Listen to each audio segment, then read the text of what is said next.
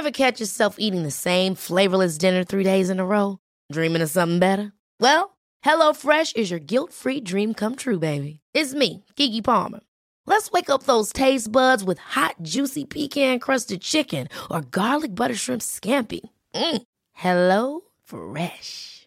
Stop dreaming of all the delicious possibilities and dig in at HelloFresh.com. Let's get this dinner party started. Ryan Reynolds here from Mint Mobile. With the price of just about everything going up during inflation, we thought we'd bring our prices down. So to help us, we brought in a reverse auctioneer, which is apparently a thing. Mint Mobile unlimited premium wireless. Ready to get 30, 30, bit to get 30, bit to get 20, 20, 20, bit to get 20, 20, bit to get 15, 15, 15, 15 just 15 bucks a month. So, Give it a try at mintmobile.com slash switch. $45 upfront for three months plus taxes and fees. Promo rate for new customers for limited time. Unlimited more than 40 gigabytes per month. Slows. Full terms at mintmobile.com. Welcome to the show.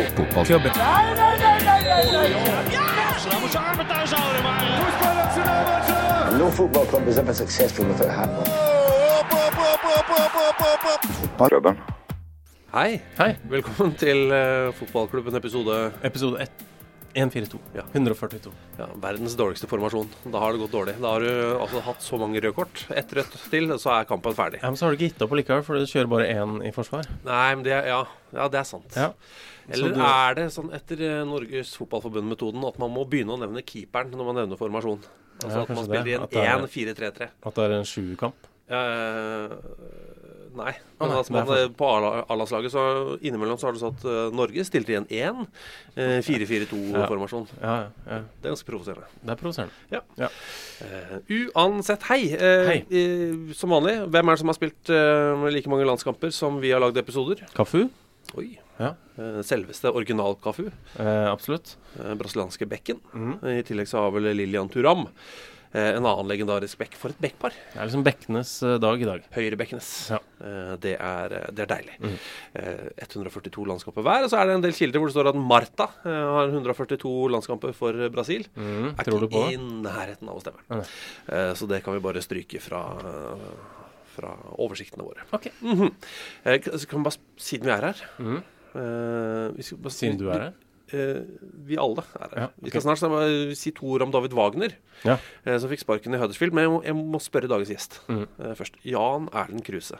Hei. Siden det jo er to høyrebekker, eh, som vi akkurat har snakka om, Kafu og Lilian Turam, hvor mange kamper tror du at du har fått på bekken i din lange karriere? Uh, I Norge så har jeg rundt 150 Mm. med det andre totalt, så det er kanskje rundt 200. Så det er, liksom, eh, det er bekkenes dag i dag. Altså Kafu, William Turam og Jan Erlend Kruse. Ja, takk. Et veldig flott selskap å være i det. Mhm. Eh, dialekta di er Jeg er så livredd for å ta feil altså, eh, av Romsdalsdialektene. Eh, for det er sånn Nei, jeg kommer ikke Jeg er ikke fra Kristiansund. Jeg er ikke fra Molde. Ja, jeg kommer fra Kristiansund da, og har eh, hatt mine første fotballsko i spilt ut dem i Klausenengen Ja, ok. i seks sesonger før, eh, før eh, veien gikk videre. Ja. Ja, Så du er på en måte Kristiansunds Kafu? ja øh, det har liksom vært plassen min, så ja. Ja, Det er deilig, altså. Kristiansunds Kafu. Du var ikke mye Kafu-type, Thomas. Jeg var det. Jeg ble det. etter Du hvert. ble det etter hvert? Ja, eh, fra jeg var 14 eh, til 17. Ja. Offensiv back. Idet faren din slutta å trene laget og tok fra deg tieren, så ble det her. det, var, det var ganske mye tidligere, faktisk. Ja, Han det. ga seg etter, da jeg var ni, tror jeg. Etter, etter det året. Men du hadde tieren Ja, ja, så, så lenge klart. faren din var trener? Så klart. Det er så grisete, de greiene der. Jeg, jo, jeg bare, før vi går videre, bare rose eh, en Premier League-klubb eh, Mhm. som har altså, skilt lag med det manageren sin. Eh, Huddersfield gjorde det i går. Vanligvis så kvitter jo Premier League-klubber seg med managere idet vi er på vei inn i studio. Denne gangen tok de det dagen i forveien. Setter pris på det. Ja, for da får vi jo, kan vi se noen uttalelser og sånn. eh, Ja. Fra klubbene, f.eks. Uh, og managerne. Og ofte så er det Det står jo alltid 'by mutual consent'. Altså Mhm. at man, Dette er vi enige om, Ja. men egentlig så betyr det sparken. Eh, med David Wagner i Huddersfield så var det faktisk gjensidig. Altså man var bare enig. Eh, fordi, ja. Og det syns jeg er så fint fra han eieren og styreformannens eh, side i Huddersfield. Så sa han jo i presseskrivet sånn Jeg vet at det vanligvis, når det står mutual consent, betyr Ja. at klubben har gitt manageren sparken, men denne gangen er det faktisk mutual consent. Altså at man er eh, Ja, for han, han ba vel om å, bli, om å få slippe litt. Ja, han trenger litt fri. Ja. eh, og de hadde ikke tenkt å gi han sparken. Men samtidig så har det jo gått eh, ræva med dem i det siste. Ja, men det de gått sånn tapte jo åtte kamper på rad, så klarte de ett poeng eh, nå sist. Men det har gått sånn som det burde gjøre, ut ifra Ja, spillermaterialet. ja. Eh, så det er koselig å se at det, det faktisk er mulig Mm. eh, å skille lag uten at det er eh, dårlig, eh, dårlig stemning. Ja. Og f kjapt også minne om at vi skal til Bodø. Ja, den 25. januar, som da er neste fredag. Ja, fredag om halvannen uke. Ja. Eh, da skal vi ha livepodkastet i Bodø by. Eh, Sportsbarn Bodø. Eh, ikke bare oss. Vi får også besøk av Stig Johansen. Skal prate mye om engelsk fotball. Ja, Spisslegenden så- fra Southampton. Mhm. Og noen lokale klubber. Og noen lokale klubber. Ja. Jeg, jeg ser det. Men tilbake altså til, eh, til Kristiansunds Kafu. Eh, for eh, det er jo, eh, det er jo det, som jeg syns er litt ålreit eh, Vi har, eh, vi har jo eh, mange lyttere som stiller annet har spørsmål til deg. Ja. Eh, så har vi jo lyttere i alle aldre. Eh, noen er på vår alder og husker deg godt som, eh, som spiller. Og så har vi jo unge som jo ikke husker deg. Ja. Uh, og det er det jo Uh, Trond Mathisen. Jeg har ikke stor historisk kunnskap fra 80-tallet. eh, eh, kan han fortelle meg hva hans største bragd er? Jeg velger å ikke google ham før jeg hører podkasten. Kanskje vi bare skal begynne med å glede Trond? Eh, ja, eh, Har du en sånn derre ja, det som jeg har, husker mest tilbake på med glede, det var det um, europacupspill. Både for Brann og for Panionios, men kanskje særdeles særdeleshet Panionios. Da vi, vi kom til kvartfinalen og uh, tapte mot Lazio. Som, da- som da endte opp som, som vinnere mot Mallorca i finalen. Var- Det var var- veldig veldig stort og gøy. Og det med Europacup, hele den settingen med kveldskamp, masse folk, eh, stor stemning, TV-overførte kamper. og Det var det, det, var det som er de beste og flotteste minnene som sitter tilbake med. Var det cupvinnercupen, eller? Cupvinnercupen, ja. Ja. Hvem, hvem slo dere ut på veien? Ja. Vi spilte først mot et finsk lag som heter Haka fra Vajekoski, tror jeg. De slo vi både borte og hjemme. Og så slo vi Apollon Limassol fra, Ja. fra Kypros. Um, både, både, ja, både den gangen og før så var jeg kanskje litt sånn hvordan det kypriotiske lag, liksom. Men eh, de holder et ganske bra nivå. Og Vi slo ut de over to kamper også. Vi vant vel alle fire kampene både hjemme og borte. De, de første to rundene. Ja. Lazio ble litt uh, hakket for, for, for vanskelig. å se. Litt vondt, ja. Eh, var vel ikke sånn kjempegod stemning mellom Kypros og Hellas, eller? Sånn, Eh, Jo, det er jo Kypros er jo delt i to, da. Så Ja, ja. tyrkisk del og en gresk del. Men uh, de var jo på den greske delen, de de der, da. Ja. si, så det var, men stemninga var ganske røff, ja. det var ja. Hvordan da? Nei, de selger jo kun bare um, plastikkflasker på alle kamper og sånn, pga. på grunn av at de blir jo kasta på banen. Selv over de høye gjerdene, så får du dem over på et vis. Så det var litt sånne ting. Men, eh, men eh, det gikk uten eh, noe, noen alvorlige episoder. Men er det da utsatt å spille på bekken? Siden du er så nærme linja. Ja, det var noen episoder, spesielt oppe i nord. Vi spilte borte mot Aris en kamp, og da både ved corner og innkast og hagla med mynter. Jeg fikk en, en mynt jeg, midt i bakhodet på, på et innkast mot Aris. Det, det, det kjentes godt. Men, eh, men det var ikke sånn, du begynte ikke å blø? og Nei da, nei da, sånn nei dramatisk Nei, når du nei. Har de, har de runde mynter, sånn som i Norge, eller har de de kantete myntene, sånn som de har i England? Ja, men husk at det var runde mynter. Ja, det, det er bedre. Men dette var før euroen, så det var litt, den var litt tjukkere. drakk med det. Den tjukke, harde drakmer i bakhuet. Jeg ser den. Men altså, eh, eh, Klausenenga Ja. eh, er en sånn gjenganger, føler jeg, i norsk fotball.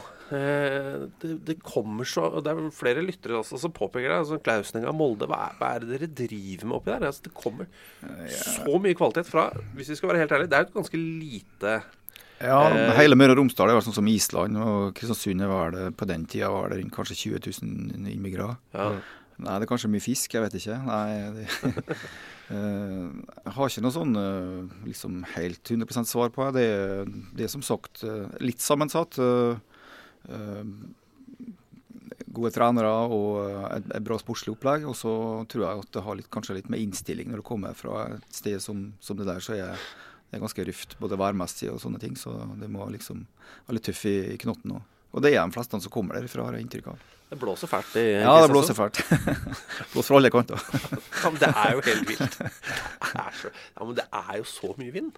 Ja, det er det. Sånn, nei, oi, værmeldinga, det er bare null grader, og så går det ut, og så er det altså Ja. Det er sånn umiddelbart, som med et knips, så har du gikt i alle ledd. Uh, utrolig ubehagelig. Men Thomas Hoel Ja. stiller jo et, eh, et meget legitimt spørsmål. Ja, for altså, han spør hvorfor gikk han fra Klausenengen til Brann før han gikk til Molde, istedenfor direkte til Molde? Jo, det kan jeg fortelle. Jeg hadde, hadde forespørsel fra Molde før jeg dro til Brann også. Eh, Men eh, Brann hadde på det tidspunktet en sportsdirektør som kom fra Kristiansund, som heter Arve Mokkelbost. Og han eh, Den gangen var ikke mobiltelefon og sånt, da, så var det en fasttelefon nede i gangen. og det, Den satt der på, på en sånn krakk nede i gangen. Jeg prata med han i mange timer den høsten før jeg dro dit. da. Han var veldig eh, flink å overtale. Så jeg var på to besøk, og han ga seg ikke før at han fikk eh, signerte kontrakten på tre år. da. Så det var han Men han er jo en legende i norsk, eller i brannhistorien? Um, eh, Arve, ja. Ja. ja. Både som trener og sportsdirektør, da.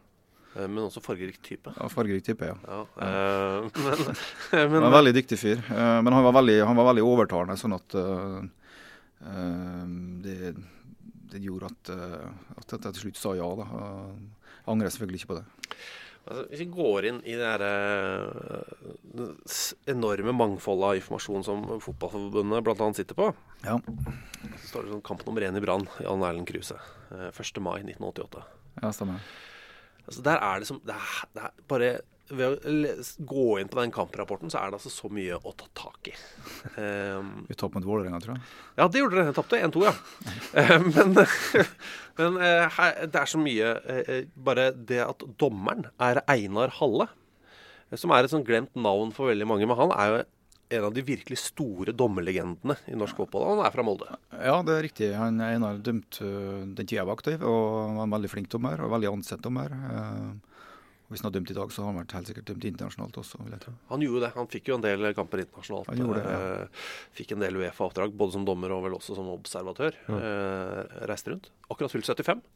Skulle kjøpe seg dieselbil, var det det det var? Ja, det var noen sak om det i, eh, på Romsdals Budstikke. Men det var sånn betalgreie, så jeg har ikke gått inn. Men det var, han ville egentlig vil kjøpe elbil, men han endte opp med en dieselbil. Jeg diesel. er Usikker på hvorfor. Ja. Jeg skal prøve å finne ut av Ja, eh, vi skal prøve å huke tak i han. en 75 år gammel nå. Men eh, det er jo ikke men Når vi går gjennom eh, både Brann og egentlig Vålerengas lag her, eh, så er det altså for, for et lag du spilte på med Brann i 1988.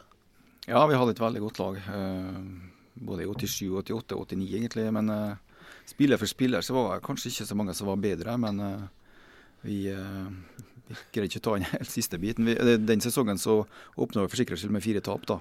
Ja. Vi kom jo til cupfinalen og fikk et ganske godt plaster på såret med det. Men serieinnsatsen var det et stykke under pari. sånn. Ja, dere slapp så vidt unna nedrykkskvalik. Ja, vi slo av Strømmen 1-0 siste kampen hjemme for å greie å holde plassen. Men 88, det var da alle sparte i skjegg eh, inntil dere Ja, røk ut av høsten? helt- helt, helt av riktig. cupen? Ja. Eh, Hvem sin idé var det? Hva sa du? Hvem sin idé var det? Det var Teitur sin idé. Ja. Det som skjedde Det var egentlig Ja, vi skulle, egentlig, vi skulle spille borte. Vi hadde tapt fire kamper i serien, og så skulle vi spille første cupkampen borte mot Voss. Og Da stilte NRK med et stort team, og nå skal de filme siste kampen til treneren, for det regna alle på at han fikk sparken. da. Så vant vi vel 4-0 der, og å, så vant vi serien, og så begynte ting å, å flaske seg litt for oss. Uh, og Da sa han eh, på møtet dagen etterpå at da, nå skal alle stille med skjegg til vi blir slått ut av cupen, og det holdt jo helt inn.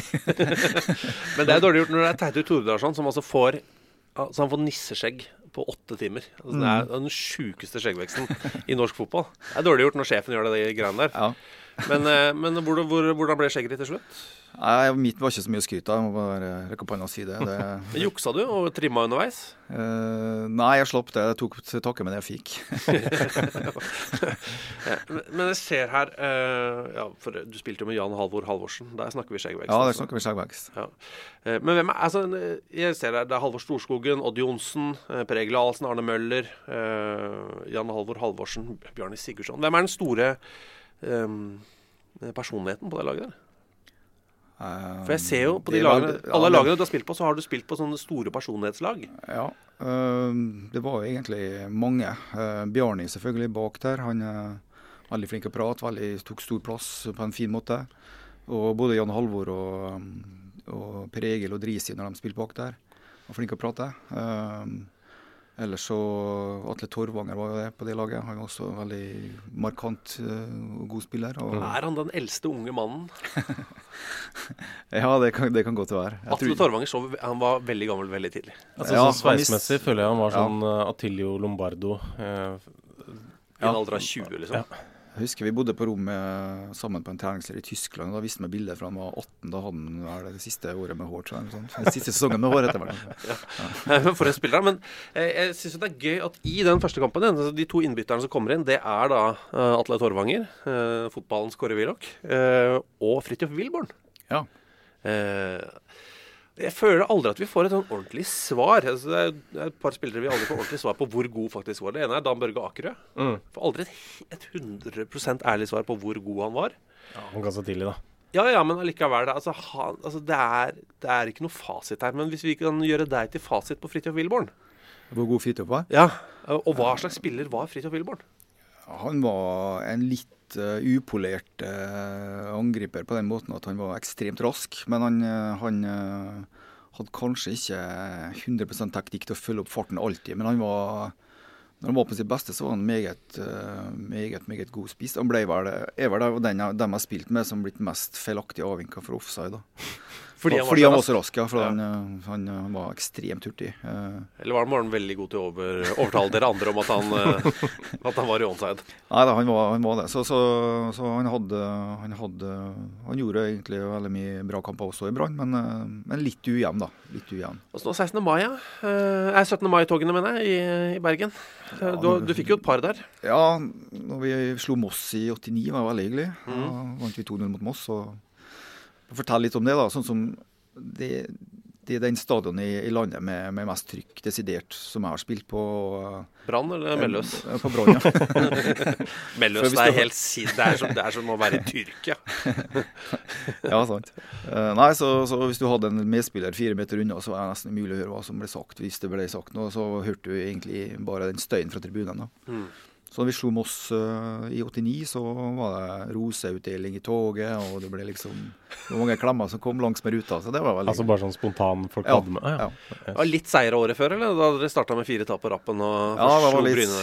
litt mer duknakka 17. mai. det året.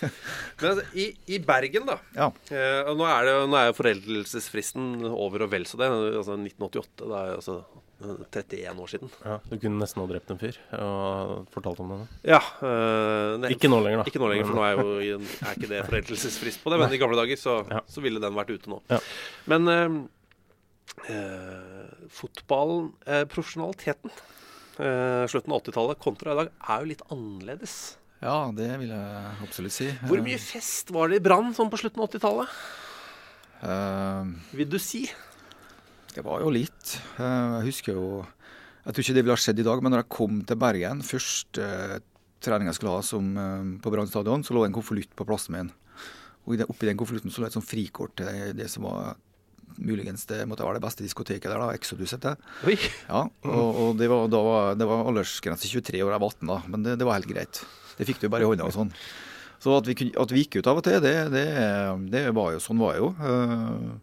Sikkert en del mer eller det i dag, men, eh, men det var liksom ingen som reflekterte mer over det, eller at eh, det var en del av det å spille fotball. Men Bergen er liksom en annen type by. Ja, det er en annen type by. Eh, hvor, det, hvor du fort eh, Du har jo en annen status i Bergen by som Brann-spiller Ja. enn du har som Lillestrøm-spiller i Oslo. ja. ja, det måtte jeg være litt forsiktig, ja, spesielt når det var sesong og litt sånne ting, men når, utenom sesong og sånn, så var det helt legitimt at vi gikk ut, og det gjorde vi også. Ja. Men ble, man blir påspandert som spiller i Bergen. Ja, det blir- Det er, det er lov å Det er lov å si det. Ja da. Ja. Det, de, de, fotballspillere har en, eh, en veldig høy status der. Eh, Køstøing på kafé og restauranter er veldig lite av, si sånn. Og du, kommer, og du blir påspandert, og det, det er veldig du, har en, du blir veldig høyt ansett når du spiller fotball. Ja.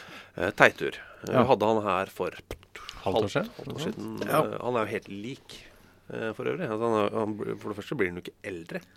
Eh, men som du sa, altså, de var, NRK dukka opp i Voss for å se han få sparken. Eh, Ja, som- og Lønning var jo da eh.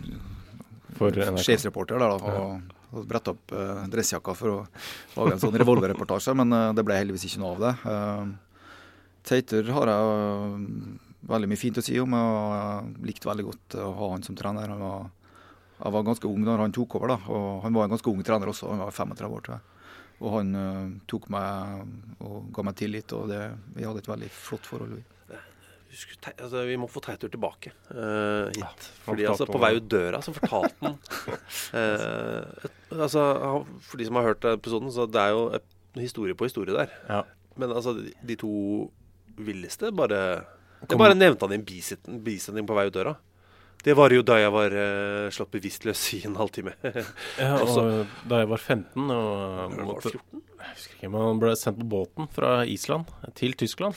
Jeg, ingen som møtte den i Tyskland. Hadde ikke noe penger. Nei, det var veldig Jeg hadde ikke, Uansett. hadde ikke penger, kunne ikke tysk, knapt nok engelsk, Nei. og skulle på treningsleir i var det Nürnberg eller noe. Jeg husker Ble satt på en frakte, et, altså et frakteskip Ok. eh, fra, fra, fra Reykjavik. Bare putta på båten av far sin. God tur til Tyskland. Mm. Dette ordner seg. Uh, måtte vel tigge noe penger for å få råd til å kunne ringe hjem til faren sin og for å spørre hvem, hvem er det som jeg egentlig skal møte her. Uh, type. Du, kan jeg bare nevne én ting mens vi fortsatt er i Bergen? Ja. Uh, fra Espen Christensen, eh, som nevnte eh, Du var innom en taufabrikk. Eh, Jeg, ja. Ja, Så jeg trodde det var Ja- Jan Erlend ennå. Nei, det vet jeg ikke. Du var jo innom en taufabrikk, Jan Erlend. Eh, Eh, nei, så grundig research har jeg ikke gjort. Uh, Har du vært innom taufabrikken i Bergen? Uh, nei. Nei, okay. Nei, okay. Du nevnte en taufabrikk, og det er han Espen sier jo, den, det heter Reperbanen, det lange, flate bygget som pleide å være taufabrikk. Kalles det på, på folkemunne, i det minste. Ja, for det var du som foreslo at det skulle hete reperband. For jeg har aldri, aldri skjønt hva reperbanen er. Når det, Ja, det er jo en reperbane i Kristiansund, da. Det har det vært. Ja. What? Det er en sånn type Er det det? lang taufabrikkbane, ja. ja. Yes. Da den kalles reperbanen. Ja. Reperbane. Er den fortsatt operativ, tror du? Det tror jeg ikke, men den var det når jeg bodde i Kristiansund. Det er jo noen år siden, da. Men, Ja, noen, noen små år siden. Jøss. Yes. Mm. Det er taufabrikker overalt. Ja, tydeligvis. Så du har vært på taufabrikken? Jeg har vært på taufabrikken. Ja. har. Eh, var det et sånt sted man jobba som når man var 14 og hadde Nei, det kunne vært Jeg jobba på sånn fiskebrygge, da, som sikkert mange har hørt om, med å stable fisk og sånt. Men jeg jobba- ikke på reperbanen. Sløya du, liksom? Nei, du bare um, Pakka- Det som var ferdig tørka, tok, la jeg inn til tørking, tok det ut og, og stabla på paller og, Ja. og ja. Hvordan stabler man fisk? Altså Stabler man Ja, det- fødtes? Nei, Det ser veldig enkelt ut, så, så det så lett ut når de gamle rutinerte var slengt fisken som om det var LP-plater, liksom. Men eh, det var, min ble som et tårn, gangen, så det tok litt tid å få komme inn i det. Hvor mange fisk er det i høyden på en fiskestabel? Ja, Det er ganske mange. 50-60 i hvert fall. What? 50-60? Det var mer enn du Nei. Du så ikke den komme? Tolv hadde jeg til. Sometimes maybe good, sometimes maybe shit. Ryan Reynolds here from Mint Mobile. With the price of just about everything going up during inflation, we thought we'd bring our prices down. So to help us, we brought in a reverse auctioneer, which is apparently a thing. Mint Mobile unlimited premium wireless. Ready to get 30, 30, bit to get 30, bit to get 20, 20, 20, bit to get 20, 20, bit to get 15, 15, 15, 15 just 15 bucks a month. So, Give it a try at mintmobile.com slash switch. $45 upfront for three months plus taxes and fees. Promo for new customers for limited time. Unlimited more than 40 gigabytes per month. Slows. Full terms at mintmobile.com. Ready to pop the question? The jewelers at BlueNile.com have got sparkle down to a science with beautiful lab grown diamonds worthy of your most brilliant moments. Their lab grown diamonds are independently graded and guaranteed identical to natural diamonds, and they're ready to ship to your door. Go to BlueNile.com and use promo code LISTEN to get $50 off your purchase of $500 or more. That's code LISTEN at BlueNile.com for $50 off. BlueNile.com code LISTEN. Many of us have those stubborn pounds that seem impossible to lose, no matter how good we eat or how hard we work out. My solution is PlushCare.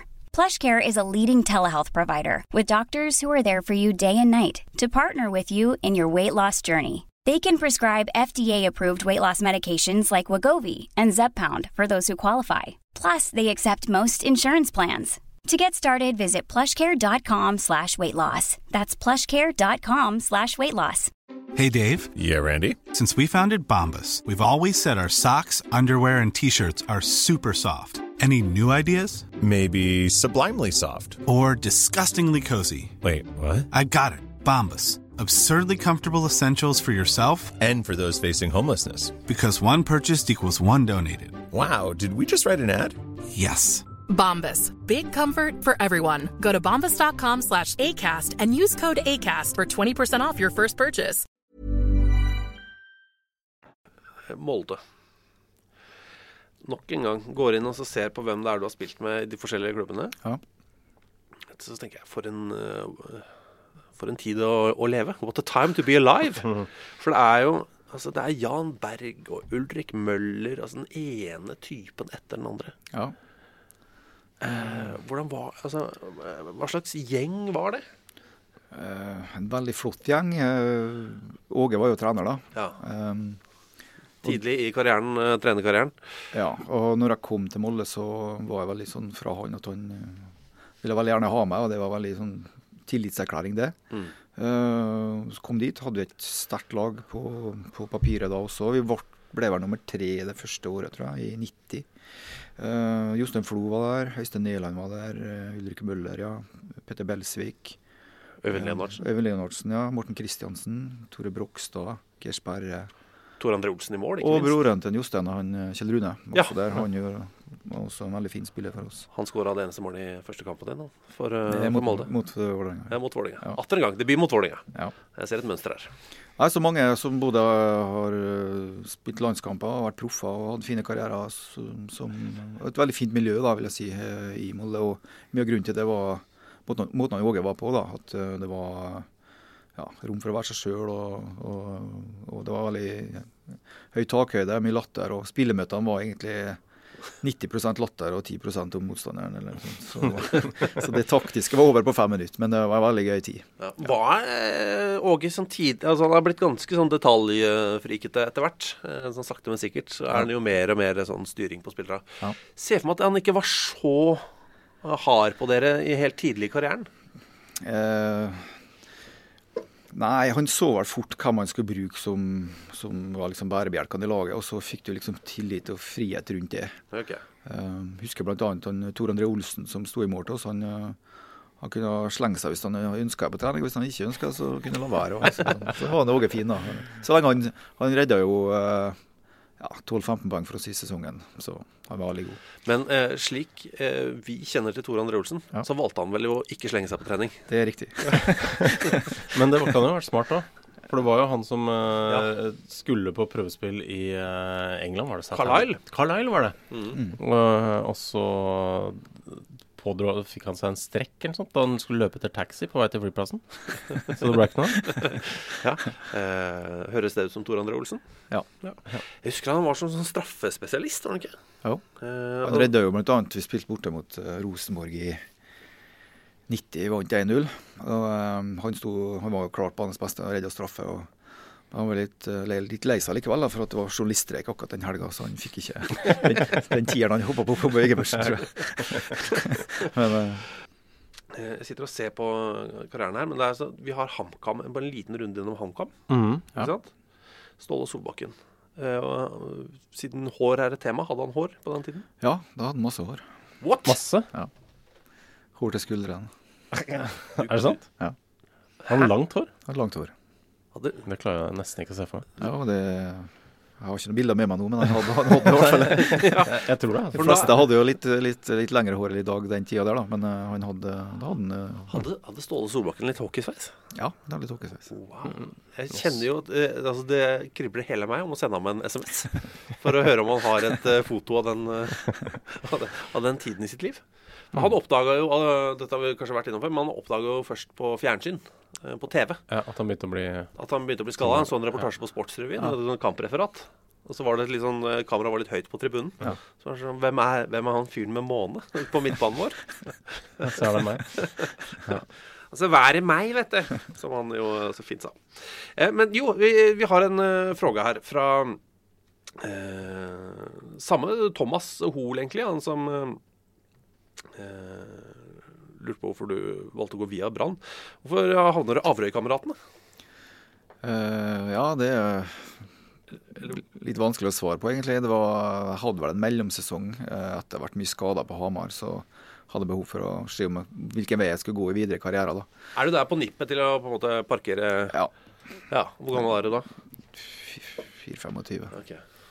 Den er tung. Ja. Jeg, jeg, mangla litt motivasjon på slutten i Hamar. Jeg har gått skada veldig lenge, og det var, det var litt tungt den høsten å starte opp på nytt igjen. Så, Og du bodde på Hamar.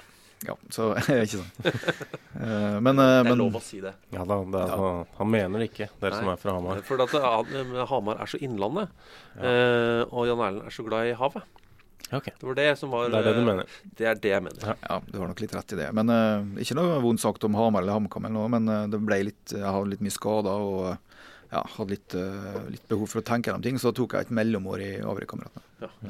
Eh, det høres ut som en god idé når man ser på, altså, på, en måte på de resten av karrieren her. da. Uh, Syns jeg at det virker som et godt valg. Ja, det var egentlig det. Da fikk jeg tenkt gjennom ting og lagt litt planer for, for videre. Da, da Kom deg, altså, du kom deg til Vålerenga. Er eh, Styrmann eh, på Twitter har skrevet, eh, skrev han kontrakt på pølsepapir.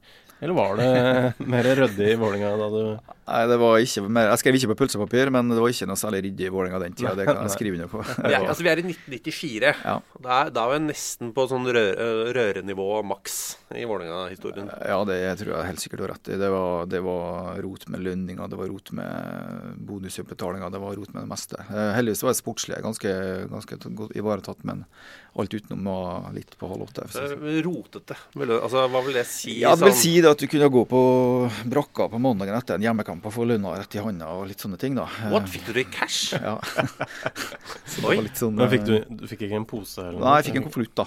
Ja. Eh, Så det var vanlig. Ja. Men står det da Det er så mye jeg lurer på her. Altså, du får lønna i en konvolutt, men står det da navnet ditt på den? Eller er Står det navnet mitt på den, ja. ja. Ok. Det er ikke en som sier sånn Ja, der er du, ja. Vent litt, så skal jeg gå over her og så skal vi se. Du, du leser kontrakten din, du tjener så og så mye. Men er det da fordi de har fått inn cash uh, i Ja, billettlukkene? i Liksom? billettlukkene. Ah, ja. Ok. Vi er der, ja. Det er OK. Så det er ikke, det er var ikke mer å gå på? Nå var dette foreldre, håper jeg. Så ikke Det er, ve det er veldig, det er veldig forelda. Det er 25 år. Uh, nei, men er det ikke maks uh, Altså, så vidt jeg veit, Ja, men det er, det er 25 år siden. Det er det. ja, sånn, ja. ja. At uh, foreldelsesfristen er det samme som strafferamma. Og det er ikke noen strafferamme større enn 21 år i I Norge. eh, Og da, da er det forvaring, og det er ingen forvaringsdom for, eh, for økonomisk uh, pussighet, som jeg liker å, å, å kalle det. Ja, ok, men så, så du får lønna eh, men Det er ikke hver gang du får det? Nei da, det er ikke hver gang. Det er litt sånn Du får det sjelden når du skal ha det, og sjelden det du skal ha, og sjelden Ja, det er litt rot hele alle ja. veier der. Men du klarte å liksom betale regninger sånn eh, Ja da. Ja. Det gjorde det. etter to-tre telefoner, så ble faktisk husleia betalt når du skulle ha, og det er Ja, ok. litt sånn. Men er det Litt sånn. da? Men det, det, det, det er en helt annen tid eller det i dag, heldigvis. Uh, Så, Men er det da sånn hvis eh, de gangene For jeg du fikk jo for lite utbetalt noen ganger Ja, i den ja. konvolutten. Eh, står du og teller inne på brakka der? ja, Du står faktisk og teller, ja. Ja. Får se om det som står på konvolutten er riktig. ja. Og det var det ikke alltid? Eh, jo, det var, Ja, ja. det, var det. Men, men det sto et lavere, en lavere sum? Nei da, det, det, det, er sant. Men for å være sikkert, så ok. det, det skjedde jo mye. Så, de hadde ikke kontroll på pengestrømmen, sånn at det var greit å sjekke. Ja. Ja. Eh, og på generell basis, kan jeg, hvis jeg kan eh, si at det er det dette Vålerenga dreier med Nå skal jeg bare snakke eh, norsk fotball generelt. Mhm. eh, men ikke alle. Nå tar jeg alle forbehold, men sånn eh, 80- og 90-tall. Så, er så er det ofte eh, denne praksisen med å ta penger fra billettluka og betale direkte ut. Eh, eh, Altså, en måte å omgå skattereglementet på. For at disse pengene blir jo ikke innrapportert. Nei. Eh, Nei, man rekker jo ikke alltid å innrapportere da. Nei, så vi er, Men dette ble jo vanskeligere etter at med kortbetaling ble innført.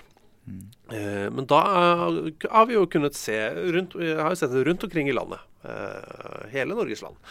At det er sånn I den luka der og den luka der, så fungerer ikke i store gåseøyne, der fungerer ikke kortterminalen. Mm.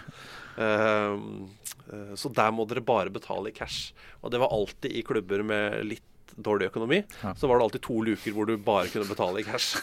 Eh, fordi man endte, på et eller annet tidspunkt så begynte man jo var det vel automatisk innrapportering fra de her betalingsterminalene. Ja. Så når skattemyndighetene sa ja, men det står jo her at dere har dratt inn 20 000 kroner. Dere må jo skatte på de 20 000. Eh, så da var det alltid veldig bra å ha et par luker uten. Smart. Uh, nok en gang Uh, mye typer også i Vålerenga der, men det er ikke den, kanskje ikke den sykeste generasjonen med spillere, eller? Uh, nei, det Eller er det spikring av sko til gulvet og fest dagen før kamp? Nei, det var ikke det. Det, var ikke det. det, det første året jeg kom hit, så, eller kom til Vålerenga, så hadde vi vel et lag som akkurat har rykka opp og kanskje ikke forsterka helt nok eh, for å berge eller gjøre en god figur. Det kom noen eh, bra tilvekster. Patrick Karlsson kom, og vi fikk eh, en del spillere i form. sånn at andre halvdel av første sesongen ble egentlig ganske bra, sånn at vi greide å holde plassen i hvert fall. da. Eh, Men spilte sammen med mange fine typer. Fine, fine typer der. Ståle Andersen og Rune Gjertsen og ja, mange fine. Morten Kile, husker Morten jeg. Kile, ja. Apropos hår. Han, Ja. han hadde sånne flotte, litt våte, mørke krøller. Han, Ja. ikke? Og en veldig fin, eh, veldig dyktig midtbanespiller. Så har du jo spilt med han som jeg mener er tidens beste Vålerenga-spiller. Eh, Bjørn Arild Levernes. Ja, Bjørn Arild var en veldig fin spiller. For en, eh, for en fyr. Eh, Eh, men, eh, men så gikk du til en annen Oslo-klubb, Skeid. Ja, det som skjedde var at jeg var på utgående kontrakt, og så hadde jeg egentlig forhandla sånn at eh, det var, begynte å flaske seg litt med det Hellas-oppholdet. Eh, og Så gikk kontrakten min ut, og så var Vålerenga rykka ned. Og Så jobba jeg litt sammen med han Jo Nordbrekken, da, for han var formann i Vålerenga. Så han, eh, så han ordnet, hjalp meg å ordne sånn at jeg fikk eh, spille Eliteserien den, den høsten der, da. Ja. Så jeg spilte 97 høst, høsten 97 for, for Skeid. Ja. Det gikk ikke sportslig så sånn spesielt bra, i hvert fall ikke med laget der, så, så dessverre. Men, eh, men eh, det var en, eh, for meg en mye bedre kamparena å være på da, frem, før jeg skulle dra dit. måtte sjekke litt.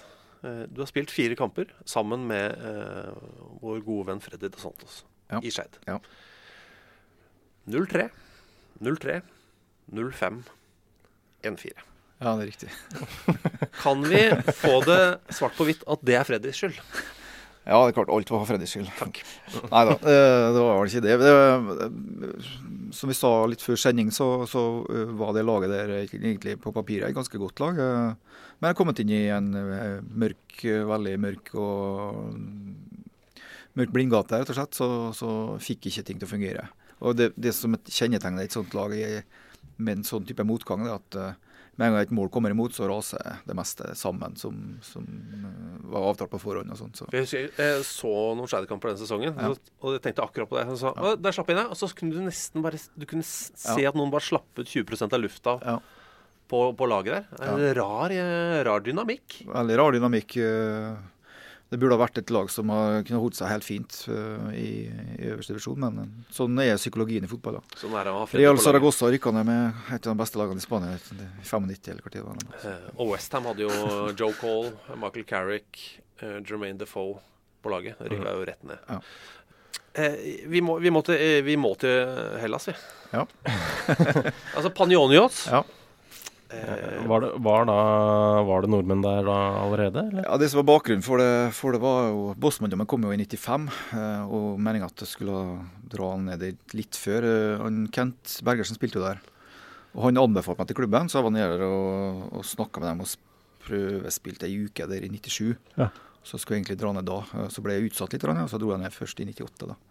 Eh, ressursmessig sett så ligger vel klubben sånn midt på. Uh, du har de største Aten-klubbene, de største Tessaloniki-klubbene først, og så kommer Panionios sammen med en rekke middels store klubber egentlig i Hellas. da. men, men hvordan, eh, Så det er Kent Bergersen du kan takke, da? Eh, på, Eh, for, at de, for at du havna på deres radar? Eh, ja, det er riktig. Arne Dokken hjalp meg jo med selve overgangen, og sånn, men han Kenta var den som, som tipsa klubben om det, sånn at jeg kom ned dit. Og, For- vi spilte sammen i Vålerenga, jeg og Kenta, sånn at vi har kjent hverandre derfra. Og han, eh, Men Arne Dokken er jo en eh, legende. Arne Dokken er en legende, og en, eh, han, han hjalp meg mye med å få den overgangen i orden. Det er ikke bare bare å flytte dit, for det blir sagt én ting i ett møte, og så blir det sagt noe annet i et neste møte, og så først en kontrakt på ett år, og så en på tre år, og så litt penger her og litt penger der. Så det var litt, eh, det var litt annerledes eller forhandle med en norsk klubb, og det var veldig nyttig å ha han med på laget der. Eh, kalte de ham Arne, eller husker du om For han, me, han mener jo selv, eh, Arne Dokken, eh, at han kan reise Det er enkelte steder i Hellas han kan reise til. Ja. Og han vil spise og drikke gratis så mye han vil. Ja, det er riktig, det. Eh, det stemmer. Ja. Endelig fått uh, bekrefta. Eh, og eh, at de klarte ikke å si Arne, så de kalte han bare for Tony.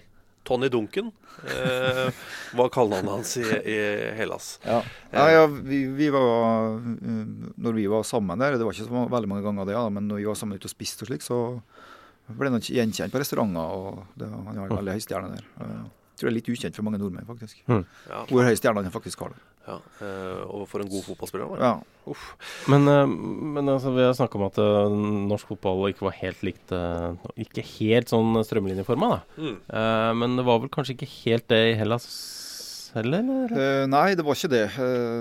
Det som overraska mest positivt først, det var liksom hvor bra de var på støtteapparat og det trenerteamet som de hadde der, og alt sånn, det profesjonelle i det. Eh, så var det selvfølgelig en del ting som, som skjedde både på og utenfor banen som, eh, som eh, var veldig forskjellig fra her, da. Hva endte du eksempel opp med? Du sa det, i ett øyeblikk så er det en ettårskontrakt, i et annet så er det en treårs. Hva endte du opp med egentlig med å signere? 18 måneder. Til midt ja. Og så hadde jeg en opsjon på forlengelse. Jeg skulle egentlig tilbake igjen. Da, for Arne var jo blitt Etter 99 så ble han Eller i 2000 så ble han Arne trener i Godset. Ja.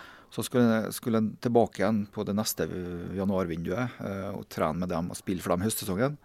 Men i 2000, men da ble jeg ikke frisk igjen, så da ga jeg meg. Okay. Ja, for det, Benjamin Sars skriver det står på Wikipedia at han slet med en vond akilles. Jeg håper dette skjedde mens han spilte i Hellas. Ja, det òg. Jeg fikk det mens jeg var i Vålerenga, så Ja, jeg hadde seks operasjoner totalt på meg, Så det var ganske mye. Jeg opererte en gang i Hellas også, så Siden Akilles er fra Hellas, ja. så jeg, jeg, jeg, Så ser det. skadene tok, eh, tok eh, litt mye på, på slutten, så når, når jeg la opp, så kunne jeg vært trene to ganger i uka, eller sånt, og det er litt lite til å spille profesjonelt. Det er litt, litt, jeg, bare, Det var Paul McGraw egentlig som greide det.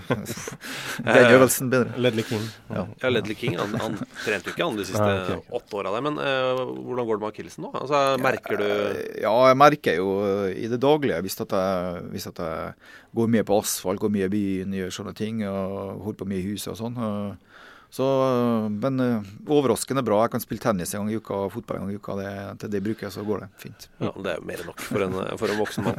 Men altså, Hellas vi, Ja. eh, Det som var bra uh, først, da. Uh, hva med fans og sånn? Fansmengden og trøkket for Panionios på 90-tallet?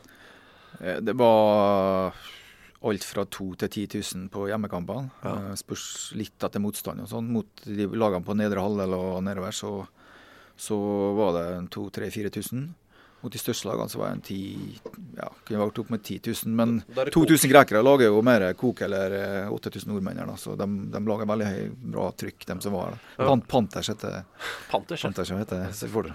Men har, har Panioni også noen eh, naturlige fiender, holdt på å si? Altså, sånn noen, er det noen, eh, noen erkerivaler som det er en litt sånn aggressiv stemning med? Fikk du sånn beskjed av Kenta at du, uh, eh, nå på lørdag så skal vi spille mot uh... Ja, de, de der uh, Tessaloniki-lagene var egentlig verst. Pauk-kampene Ja. og Aris-kampene var egentlig de to som, som var verst. Iraklis og de tre Tessaloniki-klubbene. gamle Ja. klubben til Tom Sundby? Stemmer. Ja.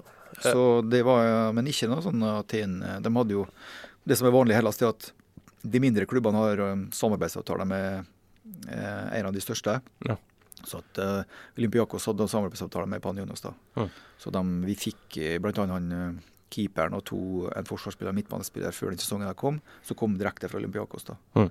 Okay. Så det, var, det, var, det er ganske vanlig. At de har sånne satellittklubber. Ja. på en... uh, Men det var ikke noe mer eh, sånn tjuvtriks enn my- mynt i bakhuet i ny og ne?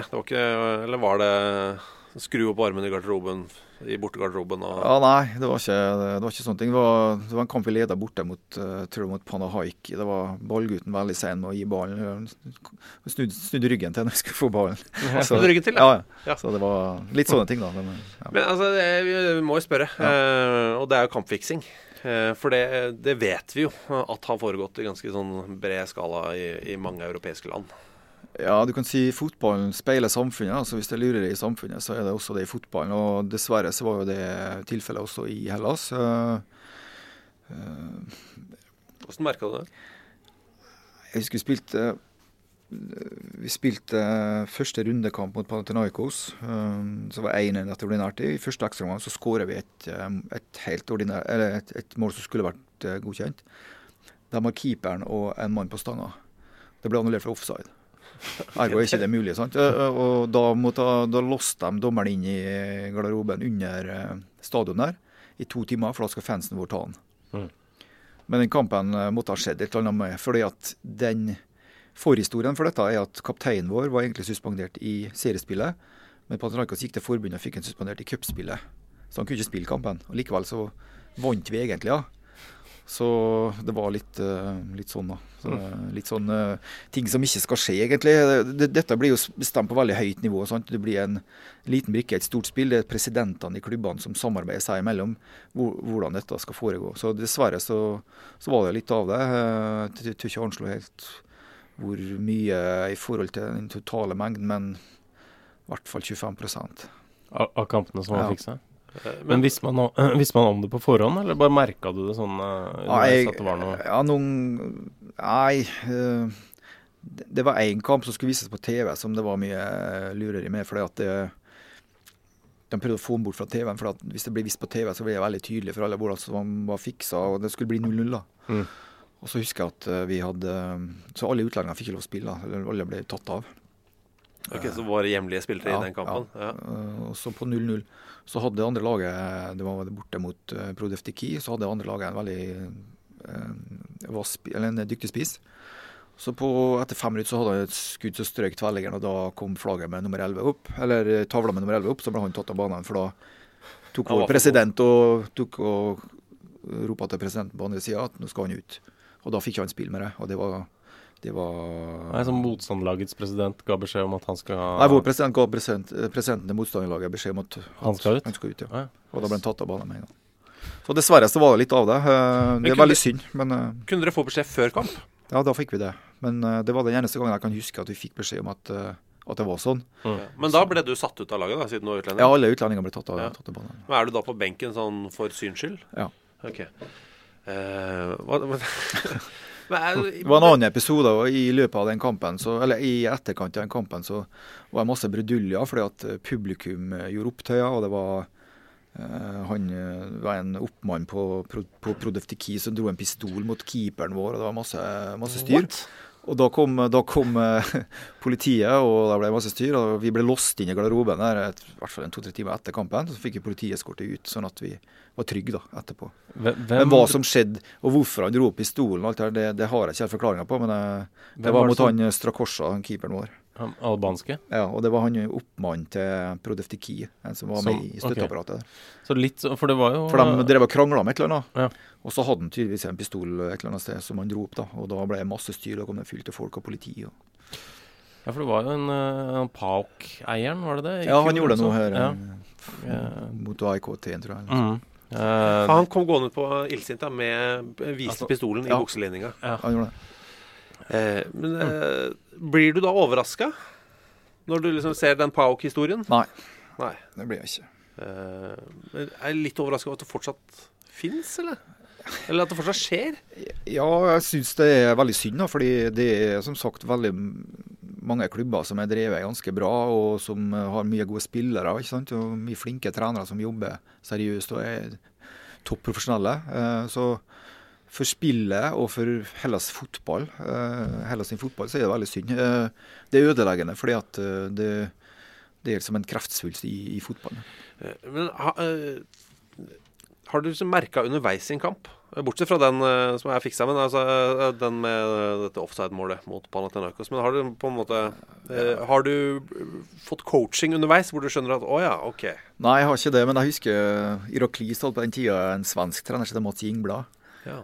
I pauser mot dem så kom han bort til meg og så sa ja, ja, er han president har gitt denne kampen til eier eller et eller annet sånt. Han drev og babla om og at vi vant av det. da. Men jeg fikk ikke med meg at det var noe feil på den kampen. altså. Nei. Vi vant 3-2. Jeg syns det var egentlig det var egentlig en jevnspilt kamp, og vi vant fortjent 3-2. Men da mente han at det var noe greier der. Men, eh, men bortsett fra det, også den andre episoden, så kan jeg ikke komme på noen helt konkrete eksempler på Du har ikke blitt bytta ut fordi du har vært for god på en måte, i en kamp dere Nei, jeg har ikke det. jeg har ikke det. Eh, men, men hvordan var livet generelt da i, i Hellas? Altså, Hvordan var lønna, f.eks.?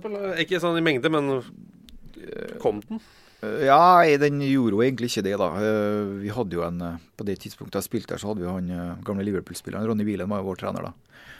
Eh, og så han var litt oppgitt over til at lønna ikke kom, for det førte at det var mange av de som var utenlandske som spilte på laget, som dro bare. For de ville ikke være der lenger, og de forsvant. Mm. Men jeg, jeg valgte å spille ut sesongen, og, og uh, du fikk jo alltid sånn at du greide deg greit.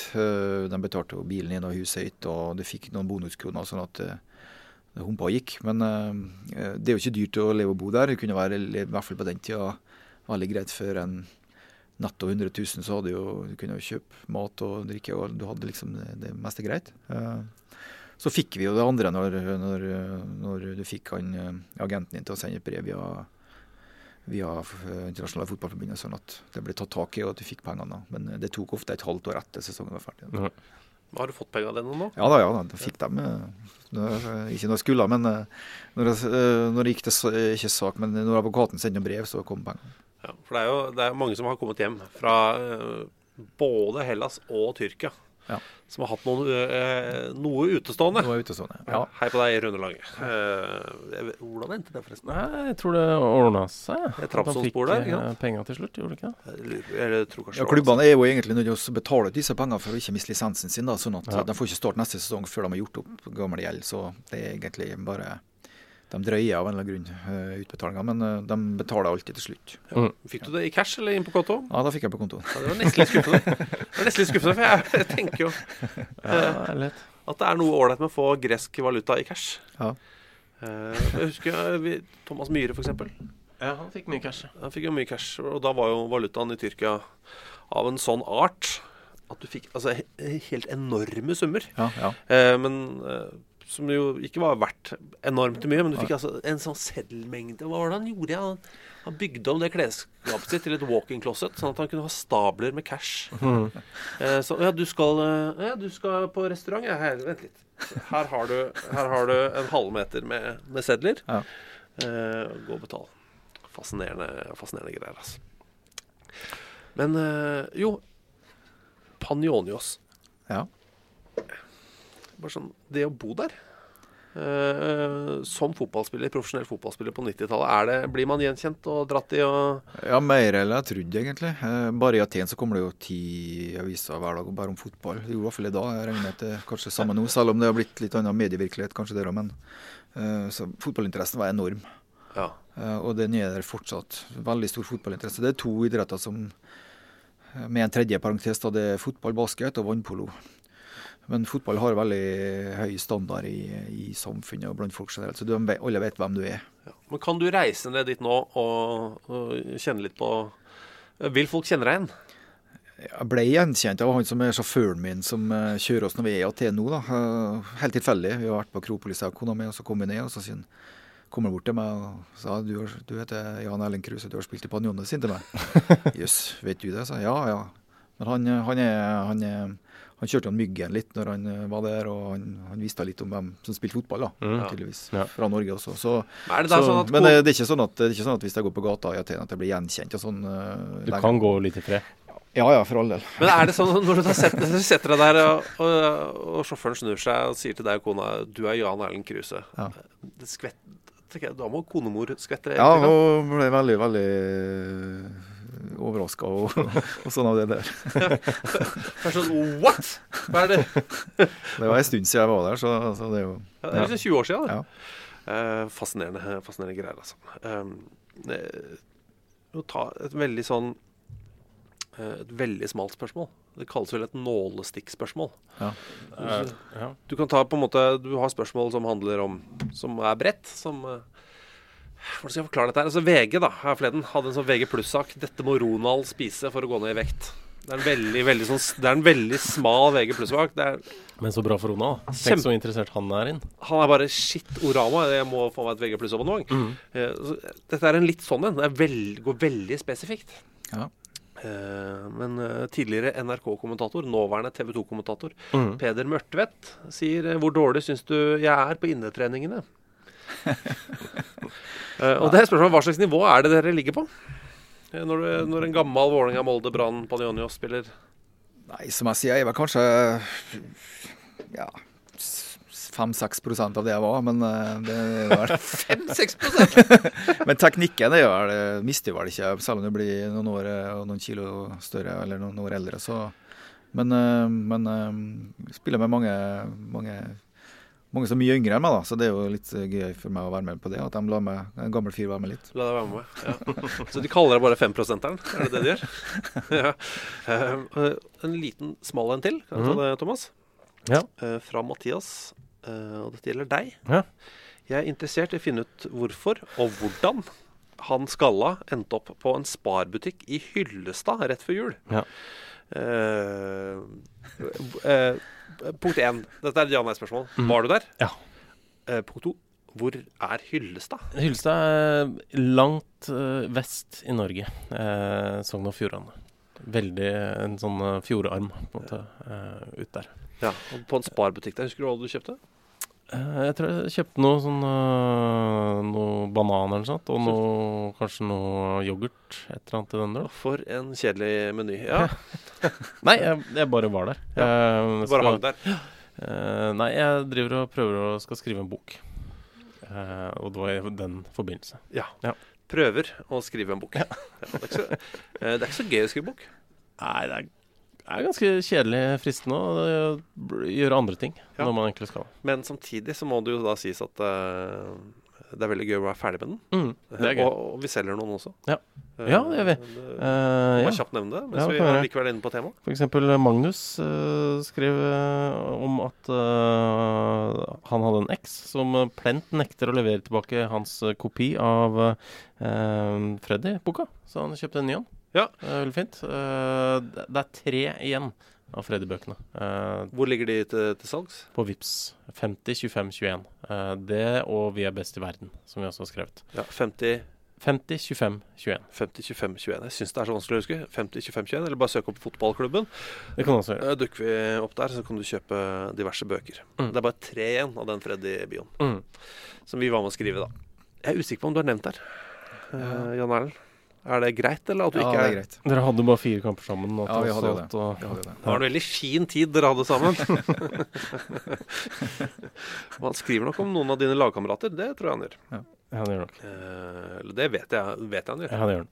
Eh, For det er jo vi som har skrevet inn. Eh, ja, kan jeg ta en, eh, et det er, ikke, det er ikke et spørsmål, det er bare informasjon fra Nikolai Sødal. Eh, skriver eh, om en av klubbene flytter litt på seg, eventuelt begge lag rykker opp noen divisjoner, så kan vi få oppgjøret Trond-Viggo.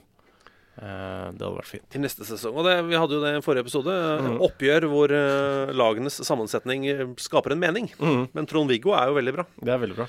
Eh, og det blir jo en bindestrek ikke sant, når du skriver et Ja, kamp. sant, Og Trond-Viggo er jo helt fanatisk på at han skriver navnet sitt med bindestrek. Ja. Hvis du skriver Trond mellomrom Viggo, så kommer han ikke. Altså Han svarer, han svarer ikke på SMS-en. Eh, så for guds skyld, eh, husk den. Og så er det en til her, fra Andreas. Ja da, han eh, skriver også hei og takk og for program. Uh, han skrev at i mine unge år henter at laget mitt deltok i Thea-cupen, som da er Trønderavisa-cupen, uh, der en rekke lag fra distriktet stilte lag i ulike aldersbestemte klasser. Et oppgjør som dukka opp med jevne mellomrom der, og ellers i kretsen, var kampen mellom Egge fra Steinkjer og Røra fra Inderøy. Egge-Røra der, altså. Eh, og så, eh, før vi tar slutten her, Thomas mm. Hver gang dette temaet kommer opp, så stiller vi gjesten spørsmålet La oss si at du skulle lage deg en brødskive, Jan Erlend. med, med ost og skinke. Ja. Vi har brødskiva i bånn, Ja. og så Osten i bånn. Eller osten oppå brødskiva, og så skinka øverst. Er du sjuk i huet? Hva er det som skjer her? Fordi vår mann Nei, dette er det verste, altså. Andreas uh... Ja, det var eh, han- Jeg kan aldri ha osten øverst. Det går ikke. Som Andreas skriver, eh, jeg har skinka ø, under osten, selvfølgelig. Jeg tilhører den konservative Alexanderfløyen som står opp mot Ja, det er- liberalistgærningen fra Ski. Ja, dere er noen konservative jævler. Så det er Ski-Kristiansund-aksen, altså. Den får du Den er sterk. Den er sterk, Ja. og du får den fryktelig billig av meg. Eh, vi må bare ta noen kjappe hopp. Eh, vi har fått et tips her fra eh, Hvem er det fra? Som sender til oss. Det er Kristoffer uh, Kobbeltvedt. Som sender eh, eh, et Instagram-innlegg fra en ja. Tottenham midtstopper, eh, Juan Foyt. Ja. Som jo da ser ut som han har gått ned på kne for å fri til sin kjære på Instagram. Ja, han skriver eh, da skriver da under I love you with the soul. Eh, Hjerte-emoji, og så en, et ringe-emoji. Og da er det sånn at Erik Lamela, hans lagkamerat i Tottenham, eh, Roma-legende, eh, han svarer Go, Juanito. Invite me, or I kill you. Eh, som jeg syns er eh, Det er strengt, men eh, ja. eh, helt, helt uh, innafor. Det er innafor å være litt kompromissløs mot lagkamerater. Ja da. Kanskje ikke så kompromissløs som det der, men Ja, det var litt mye, ja. Du pleier ikke å drapstrue Nei, det er kanskje litt ut av Ja. det er vanlig, Litt utom det vanlige. Nei, men Jan Erlend eh, Kruse, takk skal du ha. Ja, tusen takk for at vi kom. Og så får du ha en uh, fin reise hjem. Tusen takk. Nei, Den er veldig kort. Du bor rett borti her. Eh, Thomas, vi er tilbake om en uke. Ja, vi er det. Eh, husk, da, vi er i Bodø fredag om halvannen uke. Eh, fredag 25. januar. Mhm. På sportspuben der. Live podkast med spisslegenden. Kan vi kalle han det? Ja, det er han. Det skal finnes et opptak av Stig Johansen hvor han, skryter, hvor han blir spurt hva er du god på. Og den rekka med hva han er god på, den er visstnok så lang. Det opptaket skal vi jobbe litt for å få tak i. Jeg er god med høyre, jeg er god med venstre, jeg har god teknikk, jeg er rask, jeg er sterk, jeg er god på huet. Alt er gøy. Eh, men vi snakkes om en uke. Det gjør vi. Ha det. Ha det. Rødben. I'm sitting here in front of the Eiffel Tower. What a magic. Produsert av Rubicon.